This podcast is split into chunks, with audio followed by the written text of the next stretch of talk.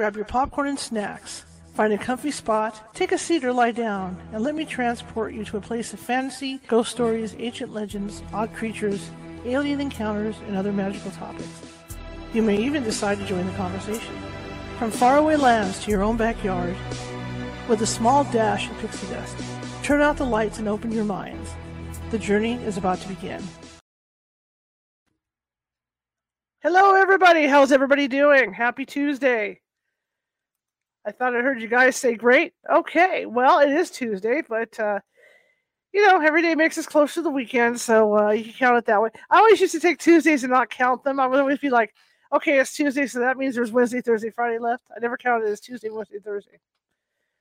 So that's how I always looked at it. Anyway, my name is Charlotte. I'm going to be your host for the next hour. I'm also the owner of the California Haunts Paranormal Investigation Team based out of, uh, right now, sunny Sacramento.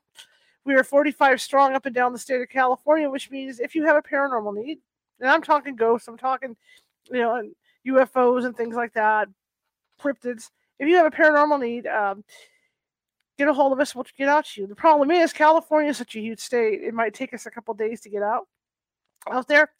But we do have mediums on staff who can uh, call you and speak with you about uh, what's going on. And in most cases, especially if it involve it, it might involve a ghost or something like that, they can calm the the energy down for you before we get out there.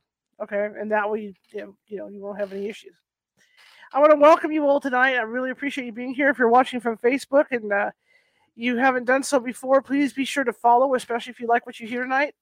Also, uh, give us a thumbs up give us some show us some love give us some hearts and things like that because what that does is it moves us up in the algorithm and uh, the further up the algorithm that we are the more people will be able to see the, the show right all right same thing with youtube uh, thumbs up smiley faces hearts because again that's that's another algorithm situation Okay, so that that moves us up higher in the algorithm as well. And if you haven't done so already, check out our YouTube page at uh, youtube.com forward slash California Haunts Radio. Um, at Cal, I'm sorry, forward slash at California Haunts Radio. So many of these things we have because we've got over 631 videos sitting over there from the last three years of shows. So I'm sure you're going to find something that you like. All right. And what I've done, because it does get confusing when you go in on the home page there, uh, what I've done is I've taken, I put a lot of the shows under categories. I'm still in the process of moving stuff around. So let's say you want to see Mr. Carlotto, Carlotto's last appearance. You can go in there and, and check. And like maybe I we talked about Atlantis the last time he was on, or, or, or something like that. You would go under a uh, Lost Cities file, or like with tonight. Tonight we'll get qualified as uh, UFOs and alien abductions. You know, so so there's a file you can go in and look directly for this stuff without having to search. Uh, Medium Nancy Matz on Fridays, she's got her own file, so you have to do is just pop right in there. Okay, so I made it easier. So be sure to check that out, and like, and, and also if you haven't done so already, uh, please subscribe. You know, we're looking for more and more subscribers, doing this big build up. And of course, you can find us on Facebook under California Haunts. You can find me on Instagram under Ghosty Gal. It's all lowercase. Uh, we're over, we are on Twitter under I believe Cal, California Haunts, I believe, or it's Cal Haunts. Uh, we're on Twitch definitely as Cal Haunts, and we have a real good presence over on uh, TikTok uh, at uh, California Haunts, all lowercase. So uh, yeah, we're everywhere, and of course YouTube. Anyway, uh, my guest tonight, he's, he's he's been on the show before, and uh, I, I love talking to him. The last time he was on, and this time I'm looking forward to speaking with him about UFOs because, uh, you know, over my lifetime, I have seen two or three. Now, whether I've been abducted, I have no clue, but I have seen two or three things like I can't explain in the sky, right? So uh, there's a lot of that going on, and especially, and I see uh, Dad California over there talking about what happened in Vegas, right? Because there was a there was a sighting over uh, over Las Vegas. So yeah, I mean, so uh, it's getting more frequent, and I think it's kind of like ghost hunting in a way. Uh, people were aware of this stuff before, but once it started to get more public and get out to the public, people became even more aware to where they're starting to look up more and more, and they're starting to see more stuff. So uh, we'll talk to Mark about that in a, in a minute here. I want to let everybody know that uh, my team, I am recruiting for team members, and I will be teaching a class. It's a very intense class. Uh, we just don't go out and ghost hunt. It's not like it's not like us you see on TV. You just go pop it into somebody's house. We have a very intensive training. I've been doing this for for more than 20 years, and uh, there's a very intensive training that everybody goes through. And uh, if if you survive that, or you feel like you might want to be on the team after going through that the first part of the training, and and, and I feel the same way. So the, then you'll have a chance to meet with some of our team members, and then go out on an investigation with us, and then we'll take it from there. Uh, as far as you know, getting you on the team. Uh, that's over at our meetup. So if you want to check that out, it's an event I have set for July 8th on, on meetup.com. So it'd be California Haunts Paranormal Investigation Team Meetup. So uh, please check that out over there and uh, come on down because uh, we're, we're, a great bunch of folks. In fact, uh, the majority of my members that I have, in fact, all of my members that, that are currently active with the team have been with me for upwards of 10 years. So people who do come on, stay on with this team because it's a really good team. Uh, we do have younger people on there, but we have older older people on there as well. So it's a nice mix. All right, so come check us out. Okay, let me uh, make an adjustment here. Okay. Without further ado, I'm going to bring Mark on, and uh, in, in case you don't know who he is, I'm going to have him tell you about him. So here we go.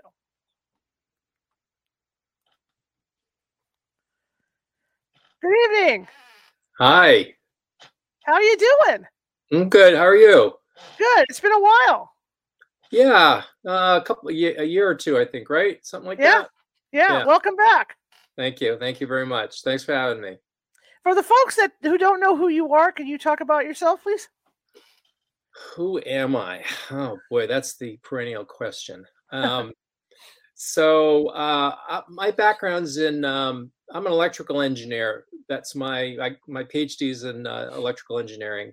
Uh, but I'm you know I'm not going to fix your toaster um, or wire your house. Um, I work in the uh, aerospace industry. Um, that's my day job, and what I do, kind of my passion, uh, what I do for fun, is sort of explore areas that are sort of at the fringe of science, on at the edge of science and speculation. And um, my interest is kind of pushing the envelope. Um, last time I was on, we talked about Atlantis. I have a couple books about uh, about that. Uh-huh. It's not your usual treatment of Atlantis. It's more ancient civilizations and what came perhaps even before Atlantis, a theory of of, of ages, if you will, uh, of uh-huh. previous ages, um, ages of humanity. Uh, and tonight, I think we're talking about UFOs, right? Yes. Yes. Okay. So my latest, yeah, my latest book, shameless plug, is this book. It's called Not of This World, and um, it's it's sort of my my take on the UFO phenomenon, which is uh, oh, I was ready it. for you. See that? I was ready for you. Oh, yeah, you're right on top of that, Charlotte. That's great. um, it's uh, it's sort of my take on the UFO phenomenon. It's a little different um, from kind of what's going around these days. Um, so hopefully we can get into that a little bit. Um, and you know, basically, my approach is to try to stick as close to the data as possible. Um, I'm not really into uh, conspiracy theories or speculating about you know what the government's up to. Who the heck knows? Um, mm-hmm. I'm I'm really trying to really understand the phenomenon and look at it in uh, I don't know in sort of a holistic way. Now you're talking about paranormal and UFOs. I think everything it's all you know it's all one equation. Everything has to add up, and so I think it's all connected. Absolutely, I I agree 100 percent, 100 percent. Now let's talk about your book a little bit. You have some very interesting stories about UFO sightings and stuff in there. How did you come across all this information? Well, I, I actually got started in the mid 80s. Um, I, I kind of got involved in, um, I, I, don't know if you're familiar with the Face on Mars, um, mm-hmm. Objects on Mars. That's sort of where I I uh, I got started, uh, uh, where I kind of became ostracized from mainstream uh, academia, um, and because uh, my you know my take on on that was that um, there definitely there's really some very good evidence uh, mm-hmm. for um, archaeological ruins, mm-hmm. perhaps on Mars. You want to call them that? Um, but in the course of you know getting involved in that and and going to conferences, I met people and and and um, and I, I was sort of pulled into some UFO uh, investigations. Uh, Bruce Maccabee, who's done a lot of work in uh, in UFOs in analyzing UFO sightings, um, particularly the Gulf Breeze sighting. Uh, he uh, he brought me in sort of towards the end of that. Um, I did a little bit of analysis for him. Uh, Gulf Breeze, I don't know if you're familiar. You familiar with that sighting in Florida back in the No. in the 80s? No. Uh, really, I mean, you know, like so many of these, you know, the the skeptics say, "Oh, it was proven to be a hoax," you know, and you hear all that. But there was just a stunning amount of information and eyewitness reports, and um, and you know, and reports by people who see, you know, see these craft, these this phenomenon, and it just it just it's gone in a in an instant, and there's no sonic boom, there's no you know signature as they call it these days. Mhm. Um, so you know, I kind of got involved in stuff like that, and um, so I, you know, I talk about the Gulf Breeze uh, sighting and the analysis in the book. I talk about um, the Guardian video. Guardian was um, a, uh, I guess, an informer, someone that released a really provocative video up in Canada, up in Carp in uh, Ontario, and uh, and this was uh, on Unsolved Mysteries and all these shows back in the, uh, I think it was in the '90s. Excuse me. And uh, what I what I do in the book is actually I dust off that case and I do some new analysis, and uh, it, it's it's pretty amazing the stuff stuff that was going on in that video. It's very shaky, and so at the time, you know, they they would sort of show it, and you know, it's like yeah, that's pretty weird, but what's actually going on? And there's some very definite craft um, that are photographed from different angles. And see, for me, as as a as someone interested more in the science, if you can get more than one picture of something, you can get it from different you know directions. That corroborates sort of what you're seeing. Mhm. Um, and then there were there were these luminous balls that no one had ever talked about before. Um, and you know, you, we see more and more these sort of luminous ball, uh, sphere, spherical objects, kind of thing. Um, especially nowadays with uh, a lot of the UAP sightings. Mhm. Um, and I, there's a number of cases involving these balls, not only uh, in that video, but also uh, seen by the space shuttle uh, in the 80s and 90s, and also seen in crop circles. In fact, um, if you go to my if you go to my Twitter, um, so it's uh, you know Mark Mark Carlotto, uh, one word on Twitter. Uh, I actually posted a video. I you know I wasn't able to do the video in the book. I just have some stills Mhm. but it's a remarkable video um, that actually shows the crop circle being formed by two luminous balls. And again, oh. dis- dismissed as a hoax, but you know, people have come out um, over the years and said, "Hey, look, you know, the more it, it was it, it was sort of um, I don't know, deep sixed uh, back Mhm. then, but it really there's really a lot of evidence to suggest that it's genuine, and my analysis supports that as well. So, I mean, these are some of the sort of uh, famous cases that I uh, that I talk about in the book. Uh, and then I get onto you know historical cases. Then I get onto some more recent ones uh, as well. Do you think that you know uh, this is like with ghost hunting too? You know, you got like you say, you're looking at fringe stuff. So I mean, for you to to come up with these findings and your thoughts on this stuff, I mean, there's a lot of debunkers out there that that that that's, that are going to ju- jump all over you. Yeah, you know, I, I, I, I don't mean to be cavalier. I don't really care. You know, a lot of people that do this kind of stuff, they feel like they kind of have to convince people. I mean, I Mhm. don't really care about that. And in fact, you know, the weight of the evidence now is is really overwhelming. I mean, even the government admits this is real. So it's like, I, I mean, I'm, I haven't, I'm not convinced that they're extraterrestrial. Mhm. Um, so I, I kind of agree with the government on that because they say there's no evidence that they're extraterrestrial, and I agree with that. Uh, but um, you know, a lot of people think that the- that the government's holding back all this information, that they really know the answer. I don't think they do, and I think that's part of the problem. There, you know, we look to governments, you know, we look to authority Mhm. as as having the answers, and when they don't, people become fearful.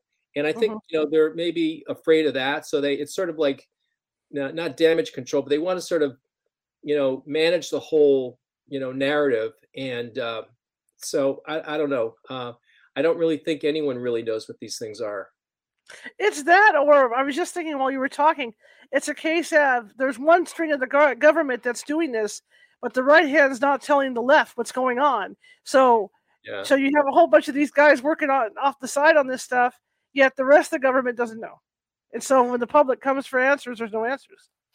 Yeah, that that that you're right. That I mean, that's an that's a possibility as well. Um, and uh, and and it might might actually be de- deliberately sort of designed to be that way because mm-hmm. it's even more confusing, right? Right, right, right. Sense. Yeah. You know, I've driven home late at night because I, I, you know, most of my my my jobs I would work like in the evenings, and I've, I myself have seen some real crazy stuff. Like I've seen clouds light up at night, and mm. I've seen craft drop below them and then shoot straight up. Really?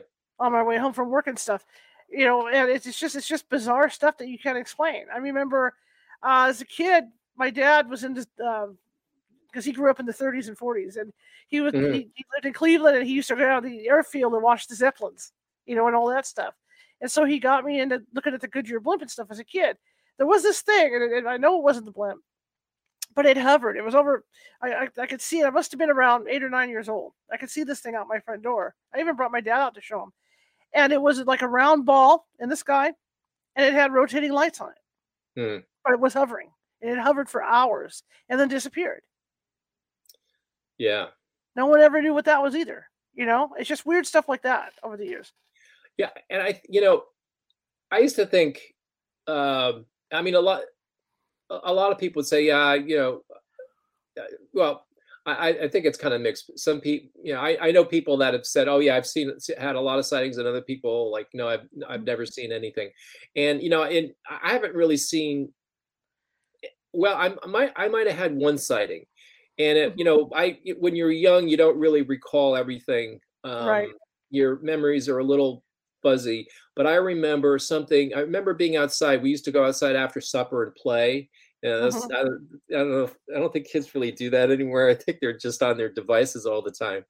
But you know, in the summer, that was the great thing. You could go outside and play. You know, we'd have the telescope out, and we'd be playing hide and go seek and stuff in the yard, and you know, just being outside.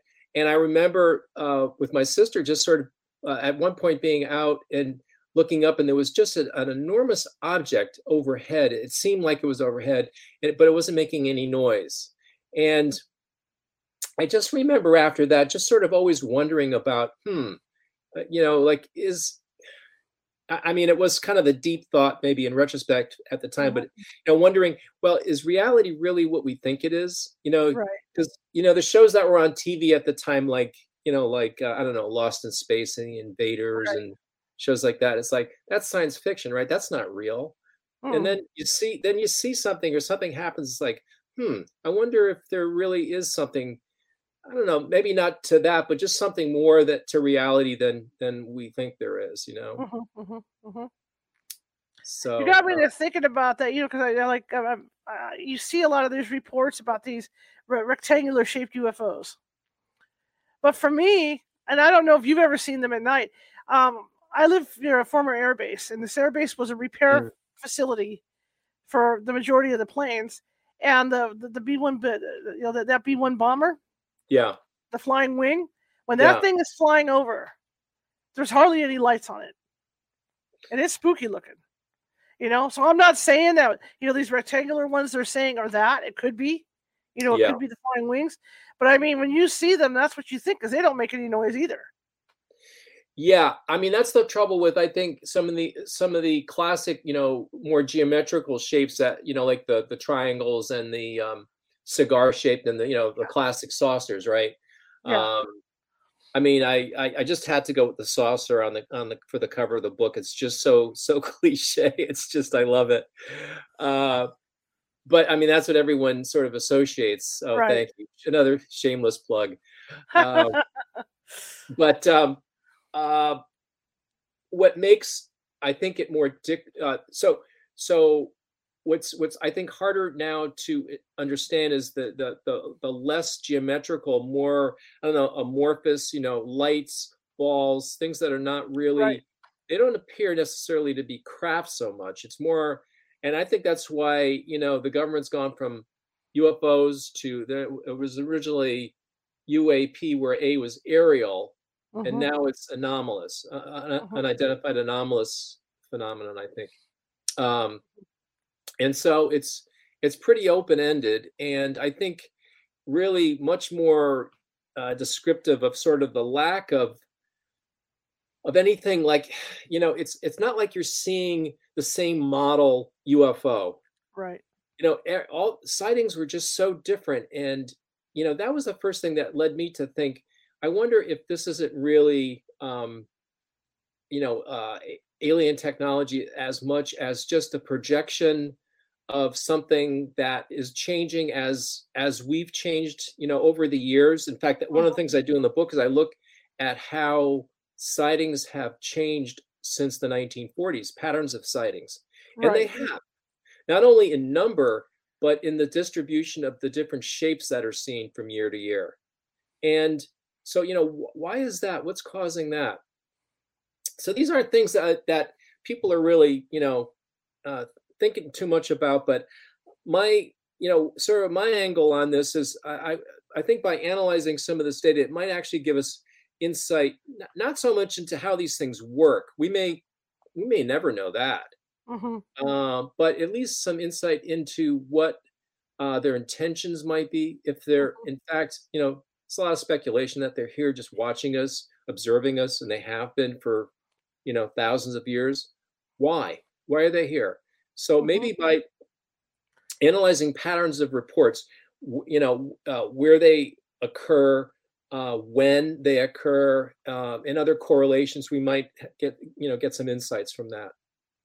You know, when you talk about the changing visions of them when people see them, I think that has to do with whatever society they're living in. Because when you think about the hmm. reports mm-hmm. in the Bible, you know, when Ezekiel saw it as a wheel, right, in the sky, and then you got to right. figure, you know, in the fifties, the you know the 30s 40s and 50s people thought more in terms of, of, of a flying plate because when you see that thing you you would associate it with something really common to describe it yeah you know and over the right. years as, as as we get more technology we're associating it with with things that, that that are common to us as well yeah I, I i and that's and i think that a lot a lot of the evolution is because of that um mm-hmm. and um but you know, I, I also wonder. It's sort of like a chicken and an egg. You know, mm-hmm. we obviously didn't come up with a flying saucer to begin with. Mm-hmm. Um, so you know that that may have been that may have been a projection in the 40s that then became you know kind of like you know that was the pot that was the symbol of that mm-hmm. that uh, you know flying saucer was ufo for you know 20 years plus mm-hmm. until you got into the what 60s and 70s when you started seeing triangles and you know things of that that sort right right um and so you know i just wonder you know did we come up with that first were they mimicking some of our you know world war ii because i know they were starting to think in terms of some of these weird aircraft designs back then but right. did we come up with that first or were those patterned after what people were seeing you know it's like it's hard to know sort of how it start how it started. It's funny you bring up the wars because yeah i mean the first reports of these things that the pilots were seeing they thought it was a that, that they were crafts from the other you know from from from the enemy. Right. i mean that that was their first thought it was something that the germans had created or vice versa. So you're right i mean yeah it, it, it is perplexing to, to try and figure that out.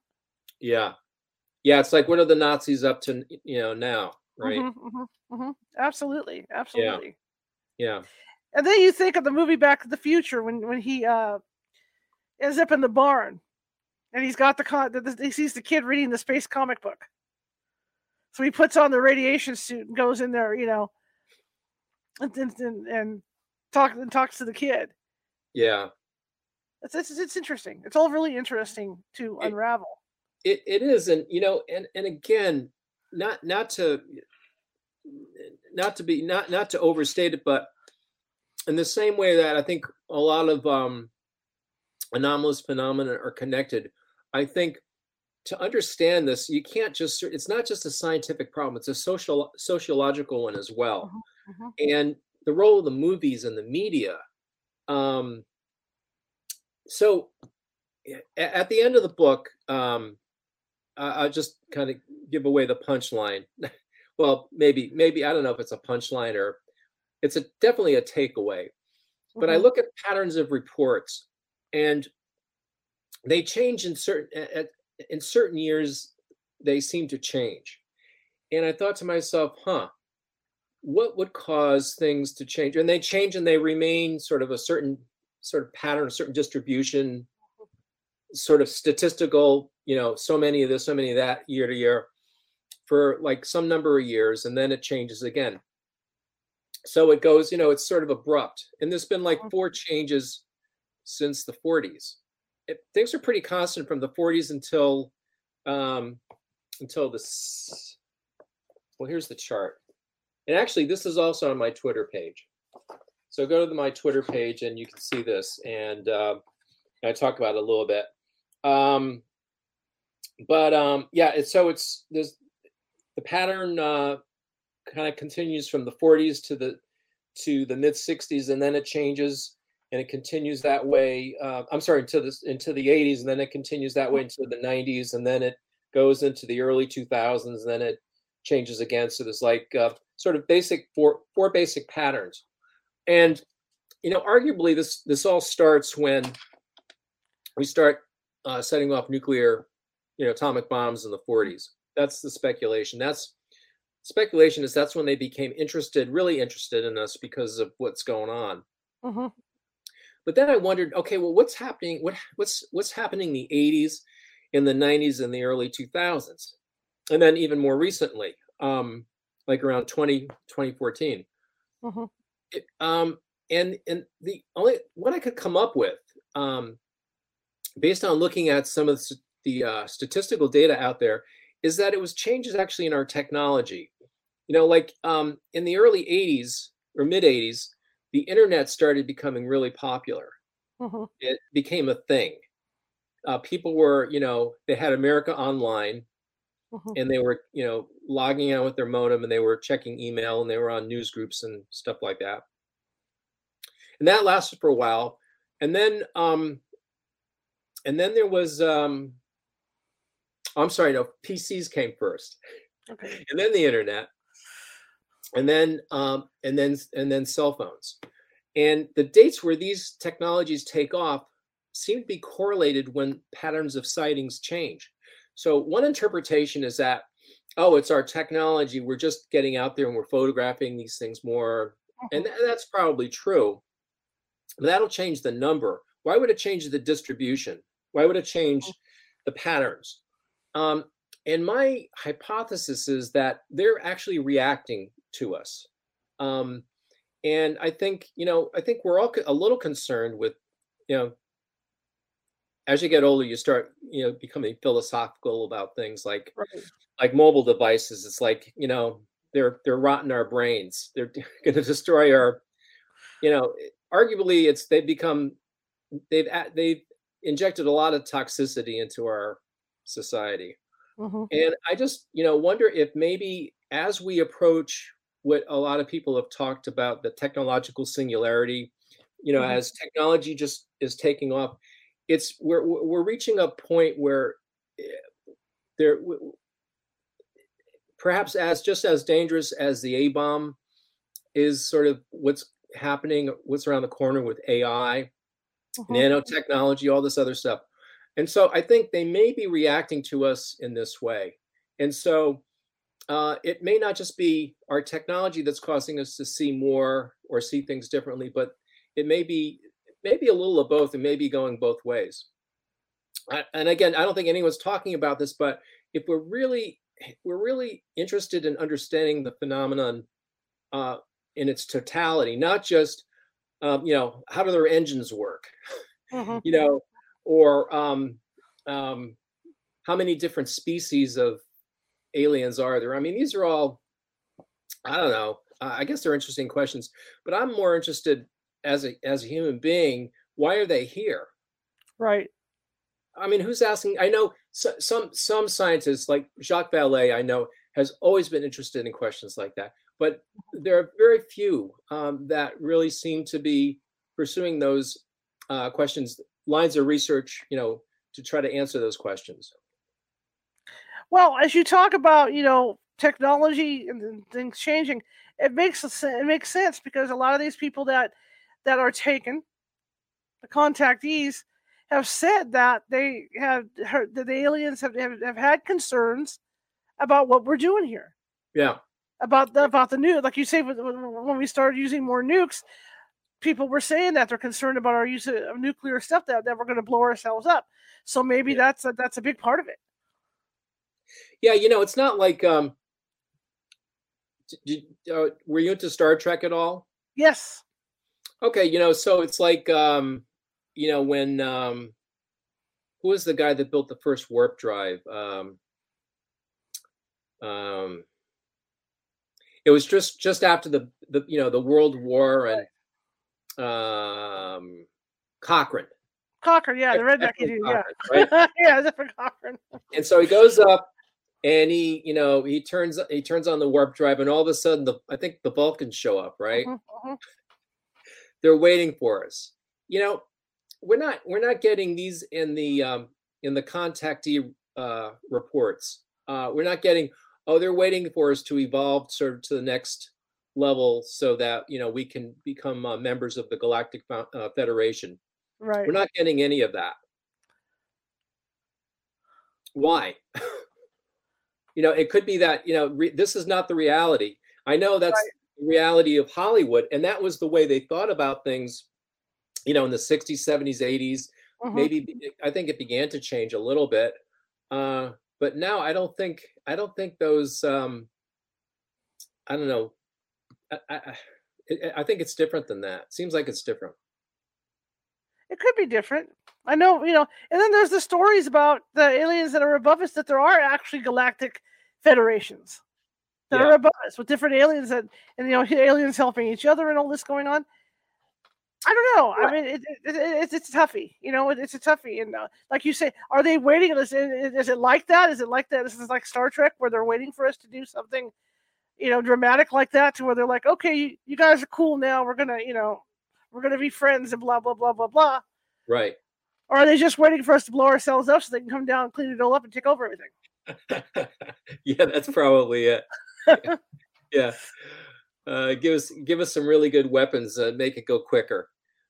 Um, well, you know, so you know, I, again, you know, you're talking about paranormal stuff uh, uh, on the int- uh, coming into the show, and sure. um, um, what what if all this stuff about galactic federations and spaceships and all this other stuff is true, but it's not happening in phys- in the physical plane, right? right? You know, I mean, you talk about the astral plane, and there's other planes of existence. Um, mm-hmm. What if that's where these things are coming from and what if this is really what reality is you know that in it, it seems like i i i kind of feel like physical reality is limited i don't think we're in physical space i don't think we'll ever be able to travel faster than the speed of light mm-hmm. i don't think these ufos are moving in physical space because they're doing things that defy physical they, they defy the laws of physics they're mm-hmm. moving faster than the speed of sound but they're not emitting a sonic boom they're mm-hmm. moving at incredible speeds, but they're not being crushed by their by by the force of the acceleration. And so, you know, scientists are saying, well, you know, there's there's space-time bubbles, or there's you know all sorts of other things they're coming up with mathematical theories and constructs. Mm-hmm. Mm-hmm. Are they? Can they? Will they ever be physically possible? I don't know. I mean, I'm not I'm not a physicist, so I, I can't weigh in on that. But another possibility is that it's not happening in physical space, but it's happening in one of these other uh, spaces, astral or uh, other planes above that. After reading uh, the Mojave incident, I started to make me wonder about ghost hunting. Are we are are we hunting ghosts? The reality of it all, because when you read some of the accounts of when the uh, of when the extraterrestrials came back to take the you know, t- t- take the couple out of the house. Mm-hmm. It sounds an awful lot like ghost hauntings, where they can go through walls, the temperature drops in the room. There's Yeah. limitations involved, and all this is going on. And then I think back to some of the EVPs that I have gotten over the years, the ones that sound mechanical. You know, and the fact that a lot of them sound so far off and they're so low in the octaves that we might not be hunting ghosts, we may be hunting extraterrestrials and not realize it. Well, and eh, or you know, these are just different names for for the same thing. Right. Um, and um, you know, some of the religious texts talk about, you know, the you know, there's the creation myth, right? We we've Mhm. all heard the creation myth. Um, but some some religious texts actually talk about well, what happens after creation? And I don't mean you know, let's not just fast forward to Adam and Eve, Right. um, but you know, in in that whole period of time, and sort of the whole story in its entirety is that um, you know uh, what, what followed were were were sort of the I don't know the the, the, the, the demigods, the lower gods um, that were responsible for keeping creation running. So Mhm. you you you God you know God or some universal force creates the universe. From one became many. However, you know, if you want to use the Big Bang, you can use whatever you know metaphor uh, you want or analogy. Um, and you know, creation uh, came into being, but at least on the physical plane, uh, you got to kind of keep things running because uh, we're you know we're biological machines. Mhm. Everything on this in, in, physical space is subject to the laws of thermodynamics, which Mhm. is that they run down, they break, and you know eventually you throw them out or you die, whatever, and you know Mhm. you get a new one. And um, and so you know you need some you need some uh, some agents to sort of take care of things. And I think that the watchers, you know, the stories going back to the Bible of um, these, you know, God or angels that came uh, into being or manifested um, were uh, here sort of to, to make to see that that you know kind of continued that everything sort of ran smoothly and Mhm. sort of you know the UFO is the phenomenon is sort of the latest chapter of that and you know you, you, you have the good bad and and and you know you have you have the three different alien groups they talk about the talls the humanoids and the the grays and maybe you know they're they have different roles um Mhm.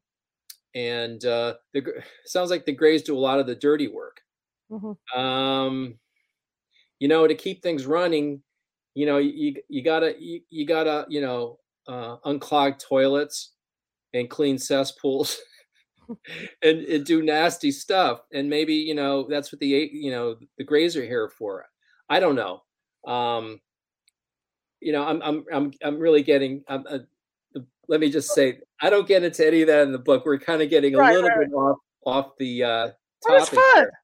But it's fun. but but you know what i'm saying that that Yeah. There's there's there's other ways of looking at things and uh, i think it be, behooves us to try, you know think about these other ways rather than always be thinking about things in the same way Right. Yeah. Right. Now I have a question for you. Now, you know, when, when we talk about sightings, where you know, uh, uh, uh, as you're going through the data, where have the most sightings been? Because I know for a long time, South America had a ton of sightings, and tons. Because I remember reading that stuff, you know, in, my teens and stuff. But I mean, is it picking up more so over here, or or is it still kind of balanced across the world, or is South America still like a hot spot? you know i i don't have that that data but um there's the national ufo reporting center uh, Mhm. run by peter davenport and they have well over 100000 reports and so you can say in the united states uh, what's going on and it appears that there are more reports um, in areas that have more people Okay. now uh, you can argue well that's because there's more people um, making sightings uh, Mhm. but I actually got into some of that analysis in the book. Uh, Mhm. but it appears that they seem to be more in populated areas. They seem to be interested in us. Um, Mhm. And you know, maybe some of them are interested in in, in cattle and um, you know, in certain parts of the country. I don't know. Those are those those stories are just I find horrific with all the cattle mutilation mutilation Right. mutilations and you know I don't know. I I was just that. I I was just going to ask you because I, there's a gentleman in the chat room who was talking about the Las Vegas sightings. What, what do you think of those? Now, uh, help me out. I, I haven't seen those. Okay, I believe there was a sighting of how many UFOs, Dad Cal? Quite. I, think that, I think there were a few UFOs that they had seen over downtown Las Vegas, outside the casino, just up in the air, Just just re- just recently. just recently. Yeah, within the last what month or so. Uh, yeah, I, I, I, I, I, I don't know. Um, Okay, that's cool. That's cool. Yeah. That's cool. But I what I do look at um, in the book is um, is is another case, and again, it, it's another case that was sort of written off as a hoax.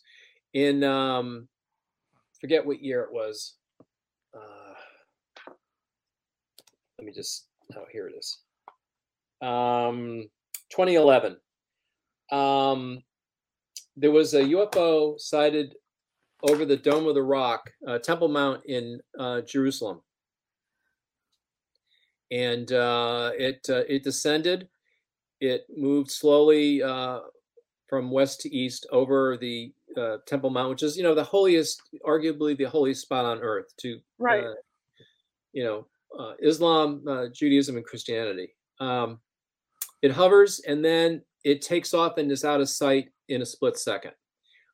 You, you, moving at accelerations that are like the tic tacs, you know. So okay, so you don't believe that sighting in Jerusalem, but you know uh, the government released all the UFO video and information from from the radars that were tracking these things Mhm. showing that they're going from low Earth orbit down to you know tens of thousands of feet in seconds, and then going from I don't know exactly tens of thousands of feet down to sea level or even underwater below sea level in fractions of a second. So moving, you know, sort of instantaneous.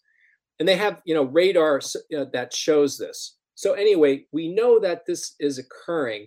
And so in this video, uh, actually, there, there turns out there's um, one faked video and four that four videos that appear to be authentic taken over the Dome of the Rock. And it shows just it's an incredible um, sighting. And you can go online, uh, and you know I talk about it in the book. Uh, give I give the links and so forth, um, Mhm. and you can see these videos for yourself, and they're they're absolutely incredible.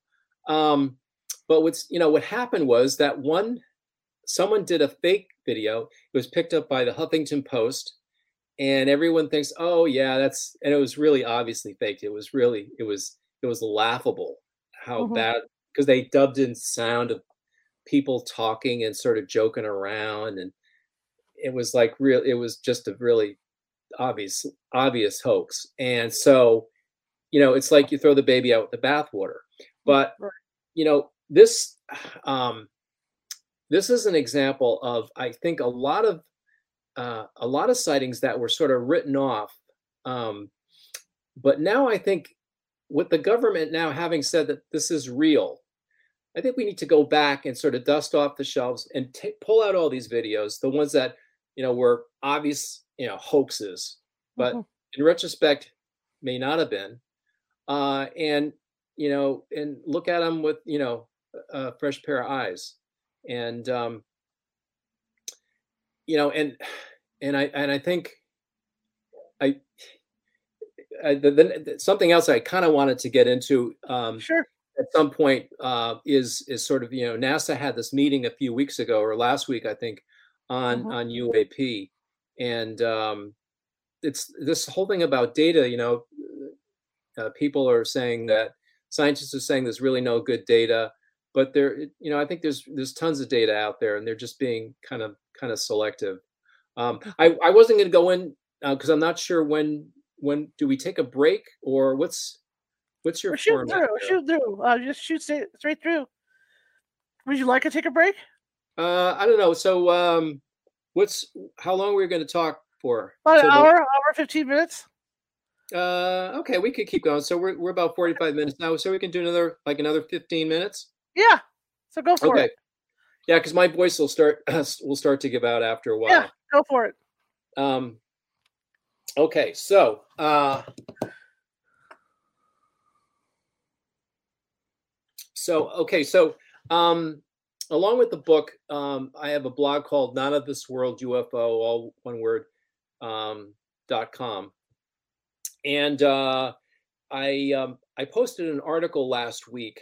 Um, I don't know if any of your listeners uh, are aware of the fact that NASA had a, uh public meeting, uh, and I think it was May 31st or May 30th, something like that, um, on on UAP, and they had a bunch of speakers, uh, both from NASA and from other other government agencies. It was a four-hour broadcast, and I watched the whole thing. Uh, you know, at some point, at certain points, it's like, "Kill me now." It was some points were like just extremely boring, um, but there were some really good presentations. Um, and I and I actually have a, a an article that sort of breaks it down and and, and gives you sort of the links to kind of the key sections because it's all on YouTube. Um, so you can kind of just fast forward and go to the good parts. Um, it is a presentation by the government. The it's called the AARO or AARO, uh, which is um, All Source Anomalies Resolution Office, and this is the group now that's uh, been given responsibility for for um, for studying uh, uh, sightings, documenting, and uh, you know analyzing these sightings, uh, the UAP sightings. They also had a presentation by the FAA on how um, they're able to uh, and have in some cases already used their radars to track uh, some of these uh, some of this phenomenon. So they there were some really good presentations. The I think the most disappointing part of the whole thing was well, first of all, the majority of presentation presentations were by NASA people. Uh, these are higher ups in the organization, and um, NASA made it clear. Uh, repeat first of all, first of all, they they had to they they made a point of saying that there's been this tremendous stigma uh, associated with UFO sightings and research and reports. People don't want to report because they're afraid of being, you know, ridiculed and all this. Mm-hmm. And uh, in fact, they they were saying how some of our people, you know, were had been, you know, uh, I don't know, abu- verbally abused or I forget the term they used. But it was so ironic and really hypocritical because NASA has historically been the worst in promoting the stigma uh, in, uh, regarding UFOs and related uh, related things. Um, you know, related to anything that's not sort of in the box of you know what they're studying. You know, mm-hmm. their paradigms, their ways of looking at things. Anything outside of that box is is criticized. Um, and so you know th- that they they they made a point of saying how you know this the stigma is terrible and they're going to do everything they can to you know uh, uh, to overcome it but it's like come on guys you know this this was really your doing in the first place but that's that's sort of uh you know water over the dam under the bridge mm-hmm. um mm-hmm. what was really interesting is how they s- said what their real interest is is in shaping the science behind uap um so they're not really so they, they're interested in sort of standards. And they talk mm-hmm. about, well, there's really not a lot of good data out there. And this is the reason I wanted to bring this up is we were talking about all these reports, uh, you know, historical sightings that maybe now could be reinterpreted, reanalyzed, given the realization now that, hey, this stuff is real. So let's go back and look at it not as a hoax, but as as some data. And so suddenly now you have maybe a lot more data than you thought you had. Mm-hmm. Where NASA's going is that they they feel like you only the only way you can study this is you have to have the best data. It's got to be calibrated. They they use the term repeatedly, calibrated data. Sort of like you know when they're looking at they turn the telescopes um, at some you know some celestial phenomenon, it's a nebula or black hole or something. mm-hmm. whatever they're studying. You know, of course, you need calibrated data. Right. But you know, whatever you're turning your telescope towards, it's there. You know, it's going to be there. If it's not there, there's something really weird going on. But it's going to be there. But they talk about having calibrated data for UFO sightings, which are very um, sort of uh, they're serendipitous. They're not predictable, uh, and so it's sort of like you got to get you got to take what you can get. You know, beggars mm-hmm. can't be choosers. So they talk about, you know, there's a lack of good data, but they have such high standards for what's considered good, acceptable data that it's almost self-defeating that they'll never have enough data because it's just their re- their requirements are too are, are, too high. You know what I'm saying? Mm-hmm. Right. Um, and then the most interesting part for me was they had a planetary scientist on who uh, uh, and planetary scientists are it's they're an interesting breed they're they're they're they're really smart but again they they defend this this this turf this paradigm that they have with with with uh, with ferocity um, it, it's uh, i mean they're not using uh, you know weapons or anything like that but they're using they're using their words and they're using uh, uh, criticism and um, the language uh, that they use is such that it marginalize it marginalizes anything other than their own theories. In other words, if NASA hasn't, if it's not invented by NASA, you know, it's sort of the not invented by me syndrome. If I have, if I didn't do it, it's no good. And right. so it's it's NASA's often been criticized uh, because of this, and so they they kind of want to sort of redefine the whole thing. Um, you know, pre, before the uh, before AARO, the previous office, uh, AATIP, I think it was, the guy that ran that, Luis Elizondo, who you know mm-hmm. revealed all this information in the first place. He he had come up with a great set of observables um, for you know defining you know what's anomalous. You know mm-hmm. what are we talking about here? NASA NASA wants to do it all over again they want to shape the science and they want to do it in a way i think and i'm con- this is what i'm concerned with a lot of people are saying oh this is such a great thing it's like yeah but if you listen to how they're going to approach this i think they're going to sort of like put it you know uh, put some bl- i don't want to say i'm not sure what the right term is blinders or they they they want to throttle it in a way that it's i don't think it's ever going to amount to anything nothing ever like well for me, the, the, the key thing, and I actually have this queued up in in uh, I have a link to it in in my um, in my article. Uh, one of the one of the uh, one of their uh, people, uh, uh, planetary scientists, says is, you know, basically, we want to take everything that we've learned from our study for our search for life on the planets and in SETI and apply it to this problem. Well, if you really parse that out, their search for extraterrestrial intelligence, they found nothing. No radio signals, no evidence. Okay. In their search for life on Mars, they found nothing. There's been a mm-hmm. lot of people making claims about uh, cryptobiology, fossils, face on Mars, archaeology. archaeology. Uh, no, it's it's it's not. Uh, their standards of evidence are so high that uh, it doesn't meet the standards, and so we don't, you know.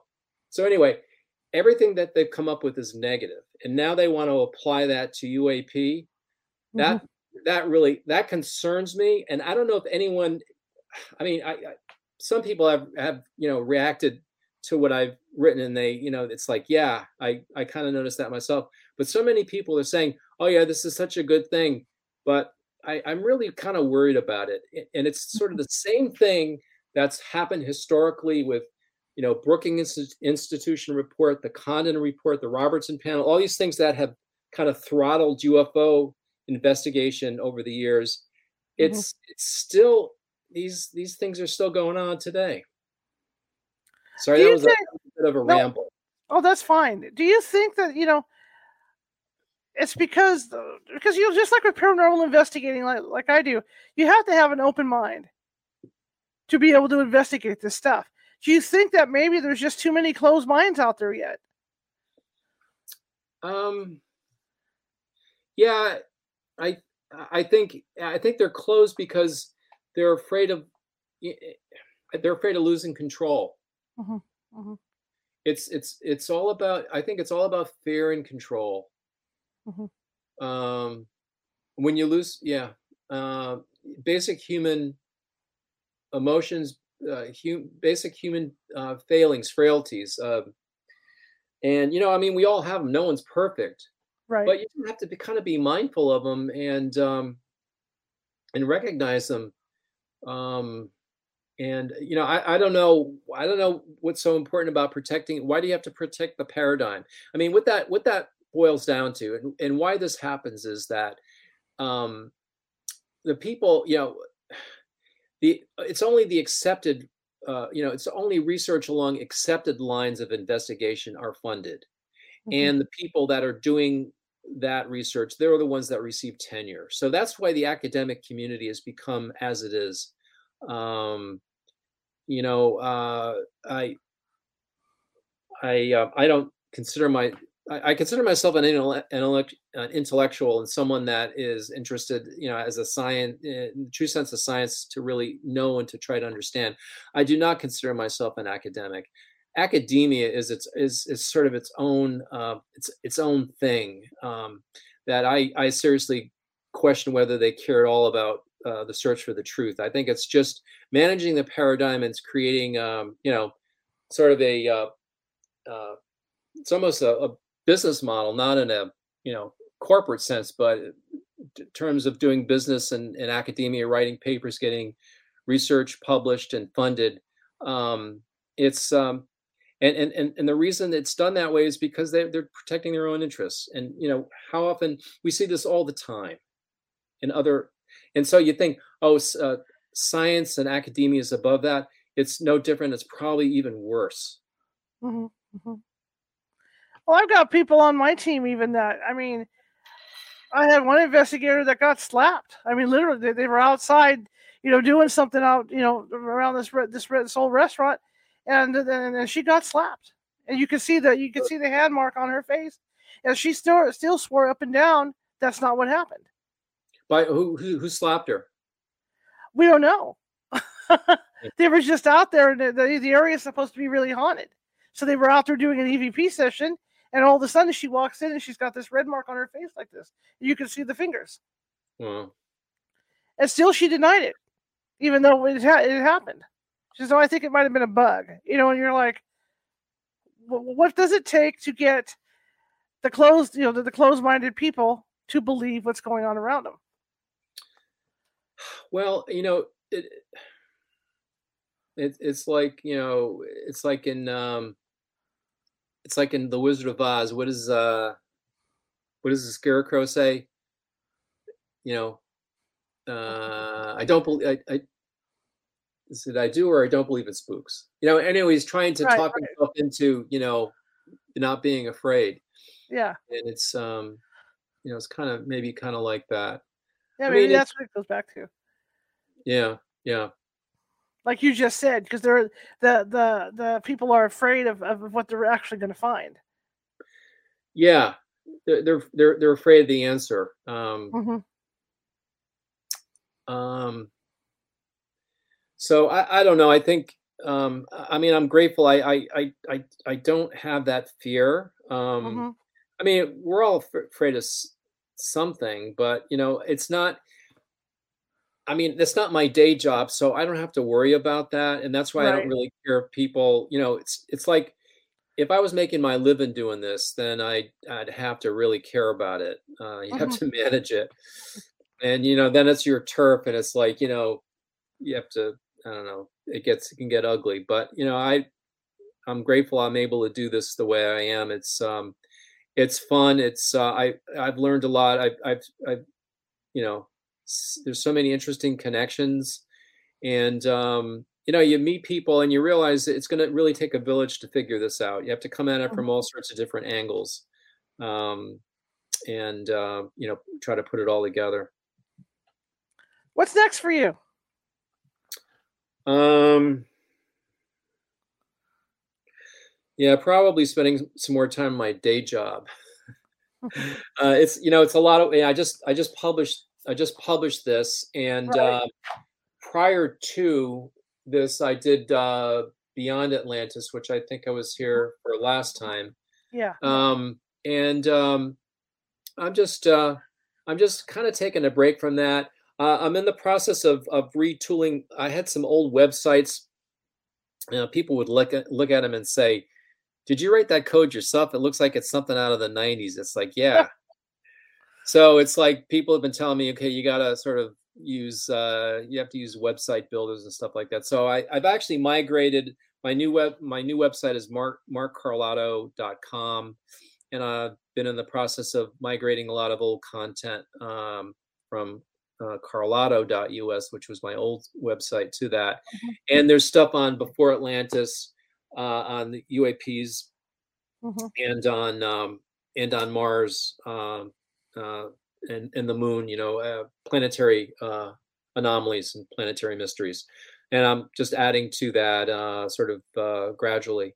Um, uh, to to really I'm, I'm kind of anticipating the next sort of thing that people are going to start i think people are going to get interested in mars again mm-hmm. um, be, with you know I, I, don't know if you follow what spacex is is mm-hmm. up to yeah uh, i um i'm just amazed at their progress and what they're accomplishing and it's it's epic uh, in ca- in capital letters um and I, you know, I, when they get to Mars, they, they they've got to go to Cydonia. They have to check out um, they, they have to check out the face and the pyramids and these other objects.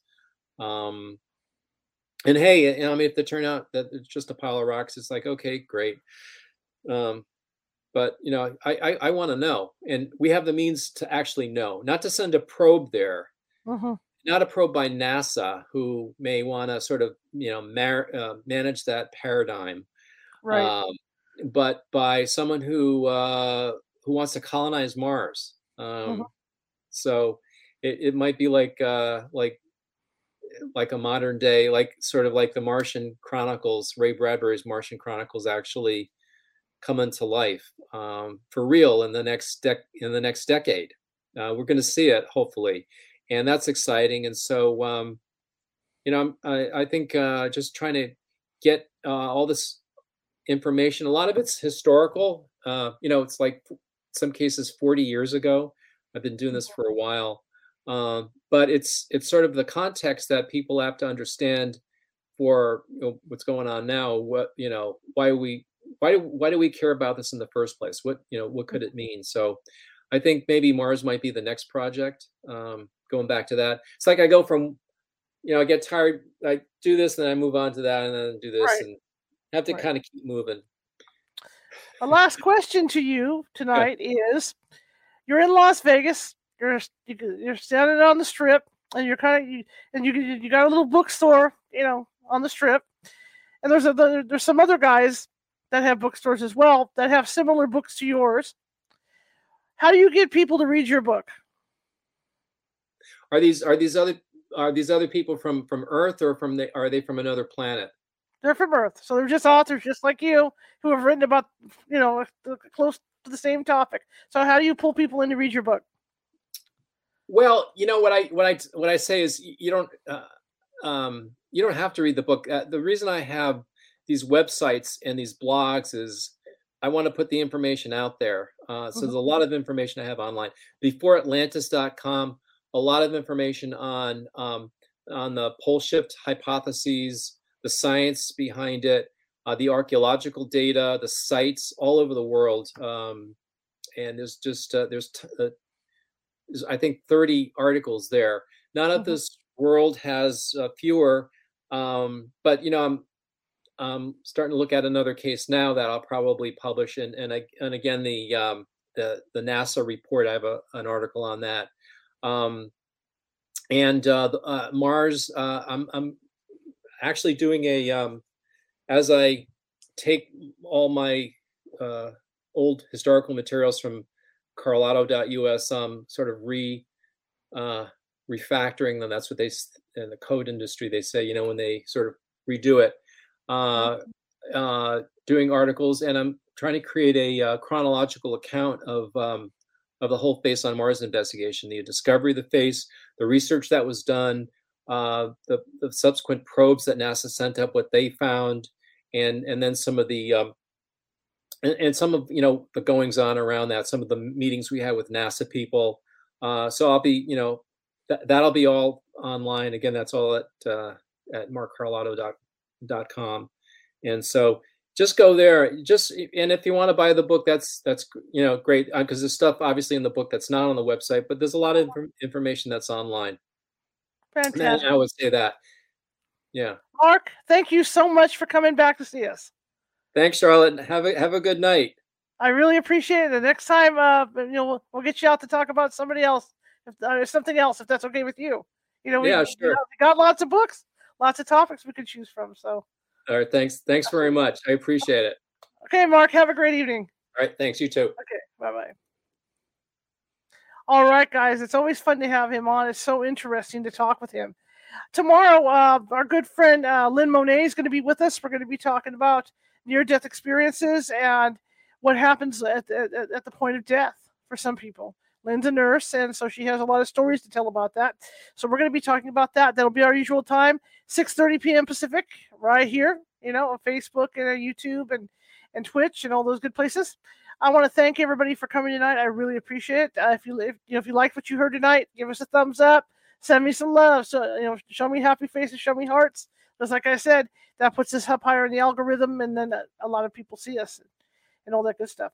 Anyway, I want to remind everybody about the class for uh, Ghost Hunting 101. Uh, as, as we are, the California Haunts team is openly recruiting, and that is the way to get on the team. Is you have to take this class and uh, see see if you want to, if you measure up, right? If you measure up. Anyway, I want to say again, thank you all for tonight. And if you if, you like the show, share it with five people.